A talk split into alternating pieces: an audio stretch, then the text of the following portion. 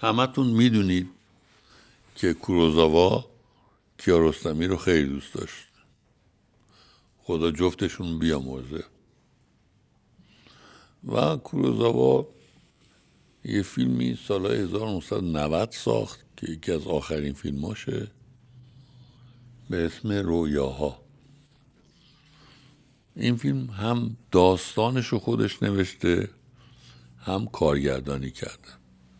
یه مجموعه فیلم کوتاهه. اگر ندیدین حتما بهتون پیشنهاد میکنم ببینیم. فیلم چهارم این مجموعه رویا، رویای یه فرمانده نظامیه که تنها وارد یه تونل میشه و از این تونل یه سگ با چند تا دینامیت میاد بیرون و پارت میکنه. این فرمانده نظامی که خسته است و لباسش هم یه خورده بی نظمه برای فرمانده نظامی، سگر سر جاش میشونه و میاد تو تونل.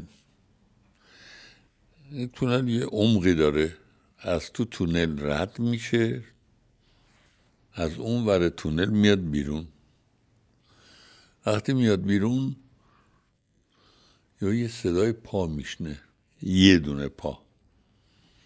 یه نفر دیگه، یکی از بهترین سربازهاش که کشته شده، اونم از تونل میاد بیرون با تمام تجهیزات نظامیش. سلام میده و اینم جواب سلام میده، خبردار رو میسته، اینم خبردار رو میسته. فرمانده به اون سربازه میگه ولی تو مردی، اینجا چی کار میکنی؟ میگه قربان من دیدم شما اینجا این برای این اومدم. بهش یه خبردار میگه و یه عقبگرد میگه و این سربازه بر میگرده تو تونل. این تازه برگشته تو تونل که یهو یه هنگ از سربازایی که این فرمانده میکرده با نظم عالی نظامی، ولی همشون با قیافه مرگ، از تو تونل میان بیرون و این فرمانده یه عذاب وجدان میگیره برای اینکه این اونها رو فرماندهی کرده و کشته شدن و مرده های متحرکن. یه خود توجه کنیم برای همه فرمانده هایی که مرده های متحرک رو فرماندهی میکنن، یا در اقتصاد امروز دنیا برده ها رو فرماندهی میکنن، مثل رؤسای شرکت ها انسان ها رو برده کردن و چیزی از انسانیتشون نمونده، انسانهایی که اینو برده کردن. فرمانده به این گروهانی که همشون تحت فرماندهی این بوده نطق میکنه و اونا گوش میکنن و آخر سر به اونا هم دستور میده آقا شما مردین، عقب‌گرد، برگردین تو تونل. اگر این داستان رو، یکی از داستان‌های این فیلم کوروساوا به اسم رویاست، این داستان رو تو دنیای 1401 پیاده کنیم، کیا هستن فرمانده هایی که گروهانهاشون رو به کشتن میدن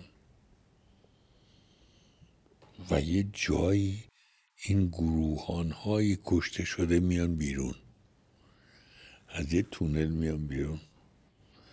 میتونن اعضای یه شرکت باشن، میتونن جمعیت یه کشور باشن، میتونن اتفاقی که تو چین ماه گذشته افتاد، نمیدونم چقدر میدونین، چین بزرگترین، وسیعترین، عمیقترین سیستم کنترل اجتماعی رو داره.